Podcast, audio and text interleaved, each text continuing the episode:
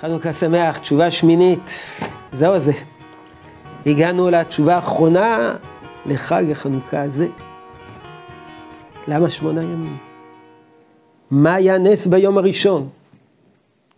יש אומרים שחילקו את השמן לשמונה ימים, וכל יום שמו שמינית שמן, כך אמר הבית יוסף.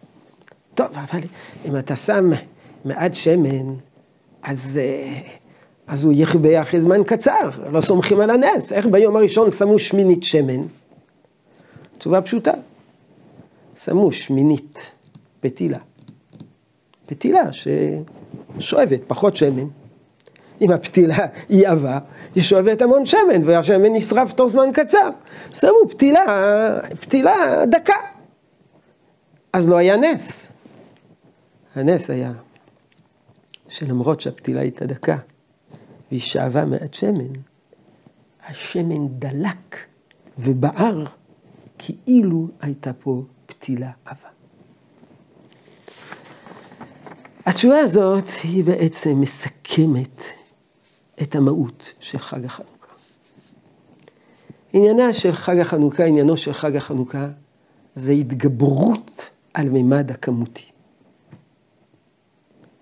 רבים מול מעטים. ועם ישראל מנצח. פתילה דקה, מעט שמן. וזה מאיר כמו פתילה עבה. זה כל העניין של נס פח השמן.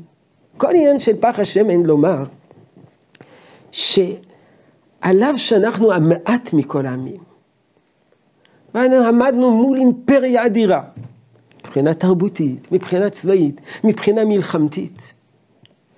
אתם המעט מכל העמים, ועניינים כמותיים אינם, אינם מכתיבים לנו את סדר החיים. האיכות גוברת אצלנו על הכמות. אנחנו עם קטן, ואנחנו שרדנו את כל ההיסטוריה האנושית, את כל התפוחות התרבותיות, וזכינו לשוב לארץ ישראל. בימי בית שני, עכשיו בימי בית שלישי שהולך ונבנה. האיכות. האיכות איננה, הכמות איננה מכתיבה את סדר היום של עם ישראל, אלא הצד האיכותי. ולכן למרות שהפתילה הייתה דקה ושאבה מעט שמן, היה בה, הייתה בפתילה הזאת הארה גדולה, אור גדול.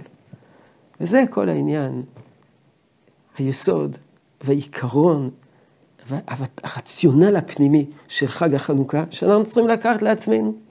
לא להיבהל מהעובדה שאנחנו מעטים מבחינה כמותית, שאנחנו מעט מכל העמים. פעמים רבות אומרים, איך אנחנו נעמוד מול ארצות הברית?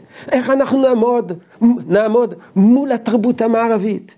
זה, אנחנו נידרס, ידרסו אותנו, צריכים להתפשר, צריכים לוותר. לא. אנחנו פתילה דקה עם מעט שמן שמסוגלת להאיר הערה גדולה. חתמתי בהסבר הזה, בגלל שההסבר הזה הוא בעצם הסוד של חג החנוכה, שאנחנו צריכים לקחת אותו, אותו לכל הדורות. חנוכה שמח לכולם.